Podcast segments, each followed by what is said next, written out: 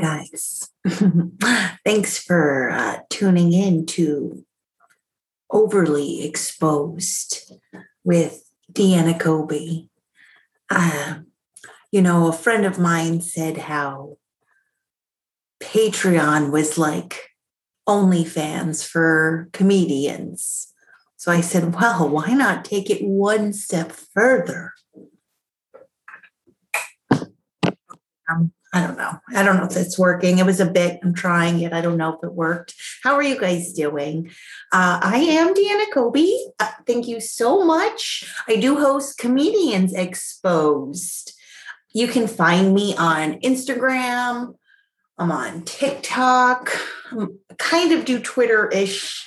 Um, Patreon. If you are a fan of Comedians Exposed, if you've been listening, thank you so much. First, thank you so much to the patrons of this project.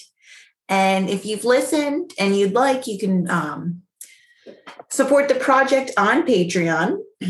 I host the show Comedians Exposed, and basically what it is is I like to look at comedy from the other side of the laughter by interviewing comedians and, you know, picking their brains. Uh, I'm a really over, overly analytical person, so it works really well for me to kind of go on in and destroy the jokes with questions. Uh, I'm loving doing it, and I really thank you again if you have listened. If you have, uh, reach out. It's been really exciting having this project develop, especially having people listen in other parts of the world. So comedy, I want to know, is comedy universal? Is it subjective to culture? I don't know. I'm asking all kinds of annoying questions, but I love it. How are you, my friends? I hope everybody's doing okay. I was trying to do something a little sassy with my leopard print bathrobe. Uh, I don't think it worked, though. I don't think uh, I really have sex appeal. I'm going to work on that. Maybe I should put that up into the universe, but it's been a long pandemic. All I'm saying is things are starting to get dusty. Uh, and also, I wanted to thank you guys again for, speaking of collecting dust, without you, this podcast would be collecting dust. You keep it alive. And I don't know, you're like, Deanna, what are you talking about? Why would Comedians Exposed be collecting dust? And what's this overly exposed you're speaking about? Well, I'm glad you asked. Um, so like I said, the podcast has been something I both equally love and loathe. Um I think part of it, it's been reminiscent for me of like what we talked about on the episode with Paula and shadow work. Um, I recognize that the more I push this idea of vulnerability in comedy, the more I'm leaving myself open to the shadows of vulnerability that exists within the realm of comedy, or obviously in the realm of the world, you know, shame, regret, guilt, um, listening to episodes. A lot of times I've been reflective on regretting maybe what I asked or what I didn't ask, or feeling guilty. Did I leave a guest feeling uncomfortable? Um, I'm also overly exposed. Hearing your own voice is very, very... Uh, can be unsettling. Um, it's vulnerable. So a lot of times I listen to myself and I'm cringing like, oh God, that's what I sound like. And then the whole worry of saying things that are going to be dated. And I've put it out there for the world to hear, commemorated in time. I think that is a really big part of my vulnerability in comedy, because things evolve over time. People evolve over time. Uh, things, values change over time. So it's like, I don't want to get trapped. And again, part of why I do the podcast is to dive out into the world of expanding my comedy, expanding why people love comedy. How does humor connect us? How is humor something that helps us survive? What makes things funny? Um, I just find it a really powerful experience. Um, you know, being human is so fascinating, but in particular, to have a sense of humor and to be able to share a laugh with someone over anything is really powerful. So, but as I was saying, this podcast has left me really feeling vulnerable, but uh, I figured might as well just lean right into it, you know? Uh, yeah, if my butthole's clenching, I figured let's just uh, keep it going for the ride. So that's where Overly Exposed is coming from. Um, Overly Exposed is a little sub-project that I'm working on where it's just me and you, and you're alone in the dumpster dive of my mind. Welcome. Oh God, buckle up. Um, yeah, so I figured for Overly Exposed with Deanna Kobe, first episode, I really wanted to talk about uh, end of pandemic anxiety. Anybody else out there feeling it? You know, I was wondering, when are they going to come out with the vaccine to deal with the anxiety I feel about reassimilating into the world? I am not ready at all. Uh, you know, first off, I had this conversation with a friend the other day. They were like, are you an introvert or an extrovert? And I've been around long enough to recognize I'm an introvert. I present as an extrovert, which is very exhausting. You know, I'm the type of extrovert that'll mimic whoever I'm talking to and take their energy on, like, oh, I like your booth. I like your booth too. Oh, and I try, I'm aware of it now. I'm aware I do it. Um, don't, don't fault me for it. Okay. But I realize I do it, and I realize how much energy it takes. So, you know, I've been pandemicked in the house. Uh, by myself, you know, as single people. Where are my single ladies at? What? Single ladies. Oh, this would be a really good time for a little Beyoncé single ladies, um, or single people in general.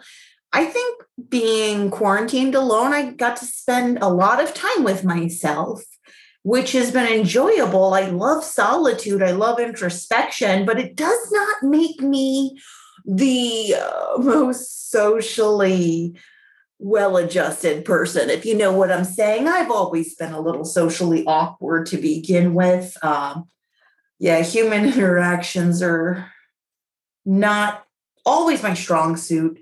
You know, I've been known to tell people they smell good at funerals. Um, yeah, I'm a little socially awkward. In fact, I kind of think, and this is why I love the world we're in right now, I think everything is a spectrum, and I kind of think, again, where I'm on a spectrum, I'm, again, very socially awkward and uncomfortable, and I worry about the small talk that I'm going to have with people. Uh, like I said, small talks never come naturally to me. In fact, I was out at the grocery store, and the person in front of me started to strike up a conversation about a magazine, like the cover of a magazine, like, oh, it was so beautiful. It was a flower arrangement.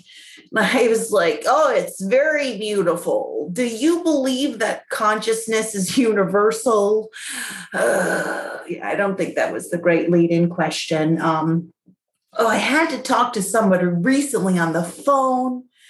Um, and it reminds me of, again, how much energy is expended with interacting with people in person. So um, I hope you get the hyperbole of what I'm saying about the end of the pandemic. I hope that's coming across, you know. Um, I am also going to miss, miss, oh my God, miss the masks.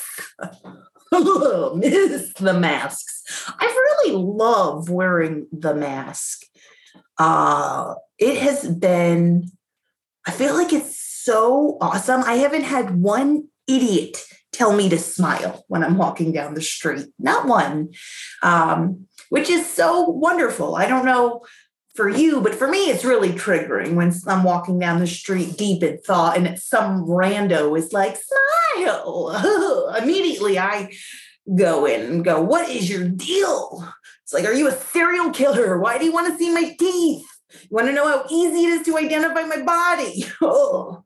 But apparently I'm wrong for having that reaction.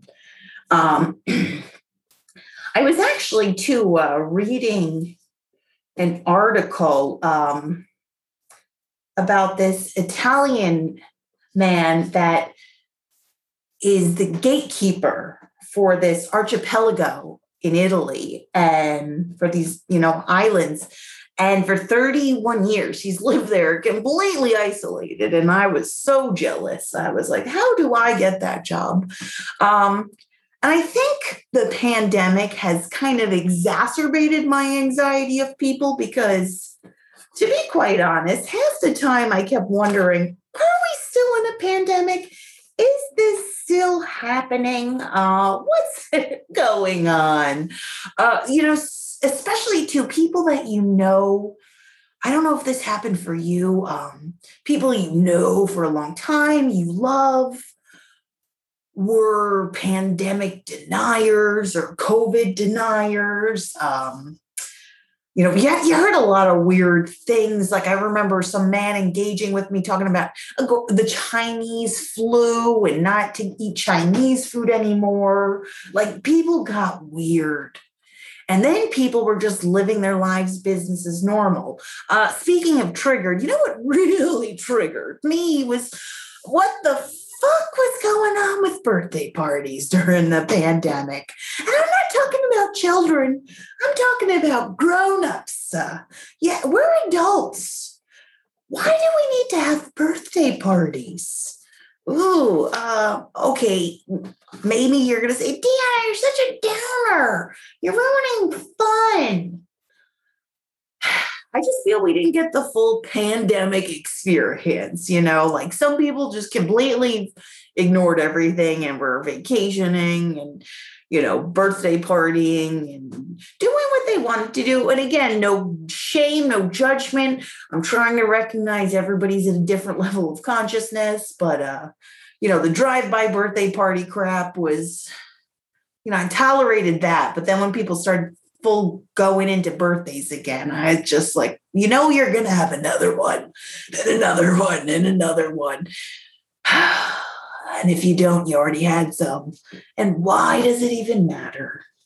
I don't know. Shouldn't every day be our birthdays? I think that's what the point maybe I'm getting at is let's wake up every day to celebrate every day as our birthday. Okay. Happy birthday to all of you guys. Um, so, and again, I hope you get the hyperbole of, you know, this episode. On a more serious note, though, I do really kind of want to talk about um, parallels between what we do for individuals who are forced to, you know, be incarcerated and how we help support individuals reassimilating into that society. I can't imagine what a traumatic experience it must be to go through incarceration and then, you know, do your time for, you know, what society requests and then to be quote unquote rehabilitated. But I really kind of question, like, what does that look like? Because like I said, I myself am having challenges reacclimating to society. And all I've been doing is sitting at home, eating pounds of banana bread, waiting to tell dick jokes in front of people every day.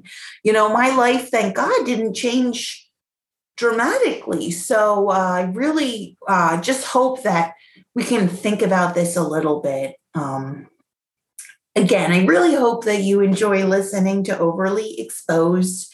I hope you enjoy Comedians Exposed. I hope you find me on social media and reach out. I really love connecting with people. And if this is something that resonated with you and you heard it, please just give a shout. That would be awesome. And also, if you like it, please share it. That would be so great.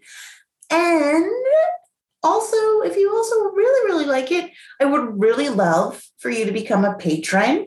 You know, I'm looking forward to doing more projects and connecting with my patrons. You guys, I love you so much. But I hope you are safe. I hope you are healthy. And I hope you are living your best life.